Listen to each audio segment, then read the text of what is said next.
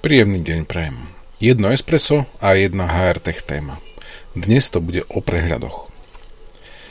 Prehľady, každý potrebuje trocha iný pohľad, každý deň potrebujeme troška iný prehľad. Je to vec, ktorá sa veľmi často mení a to, čo všetko vplýva na to, aké prehľady a kde potrebujeme, je naozaj hm, veľmi variabilná záležitosť. Ak sa bavíme o technológiách eh, v ľudských zdrojoch alebo pri vzdelávaní, tak potrebujeme vedieť, eh, kto, kedy, eh, do akej úrovne sa zavzdelával, v akom stave sa jeho skily alebo teda vedomosti nachádzajú v tomto momente, kde ho potrebujeme mať za pol roka, aké ciele má nastavené, či sú plnené, či nie sú plnené, aký je tam všade progres. A toto všetko sú veci, ktoré potrebujeme rôzne nastaviť v rôznych situáciách. Každý týždeň sa mi stane, že sa ozve niektorý zo zákazníkov a povie, potrebuje takýto report, potrebuje takýto prehľad, potrebuje zmeniť takéto tlačítko, potrebuje mať uh, lepší, uh, lepší, lepšie delenie alebo lepšiu štruktúru alebo zoskupovanie informácií, ktoré sa nachádzajú tu alebo onam. A je to úplne normálne, úplne štandardné správanie.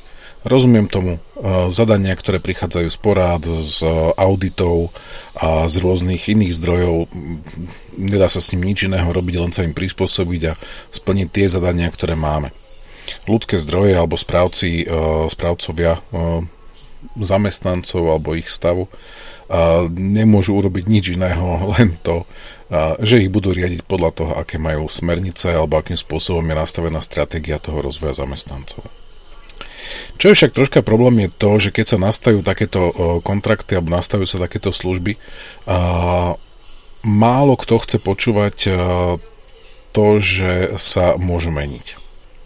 Pri základnom nastavení sa predpokladá, alebo teda zákazníci predpokladajú, že nastavíme tie rozhľady alebo prehľady tak, ako budú potrebné, čo nie je úplne pravda, pretože zväčša nie sú schopní ich presne zadefinovať, nepoznajú až tak e, tú technológiu a možnosti, ktoré tam sú a takisto si nevždy sú schopní predstaviť e, ako ten priebeh e, tej situácie alebo toho, čo sa tam vlastne zaznamenáva alebo aké, aké dáta tam máme, ako sa dajú interpretovať a akým spôsobom sa dajú zoradiť.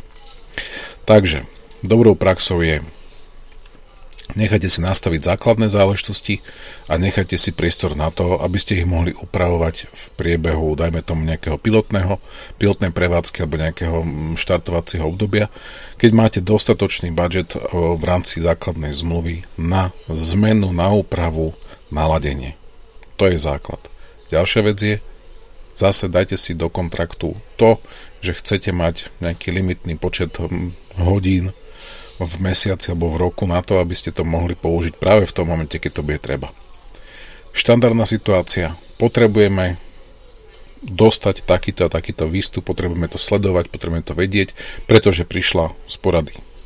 Prišiel z porady príkaz alebo zadanie, musíme to mať za týždeň, ale objednávka na tých pár, no, na, na dve hodiny práce, tak sa bude vybovať 3 až 4 týždne. Prečo to tak musí byť? Pretože je proste náročné a komplikované vysvetliť obstarávačom alebo procurementu, že je to živý systém, ktorý sa bude často meniť, ktorý sa bude prispôsobovať situácii a práca s ľuďmi sa mení nielen na základe porád, ale aj takých vecí, ako sú makroekonomické údaje alebo situácie, ktoré sa okolo nás dejú. Pandémia to ukázala veľmi pekne. Čiže prispôsobovať sa rôznym zmenám, rôznym trendom je nevyhnutné a je dobre mať vytvorený priestor na to, aby bolo možné rýchlo reagovať a opravovať to rozhranie tak, aby vám vyhovovalo.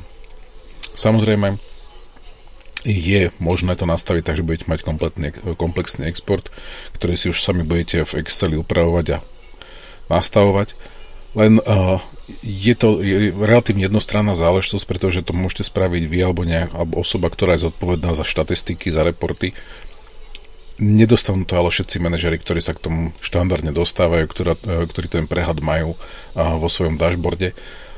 A takýto um, nástroj na prehľady, alebo takýto um,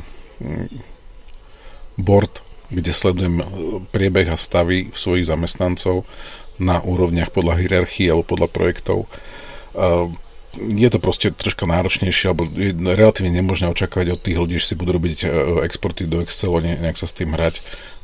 Tie prehľady sú predsa len um, zaujímavejšie a tie úpravy naozaj nie sú nič náročného a to spracovanie naozaj tiež veľmi jednoduché.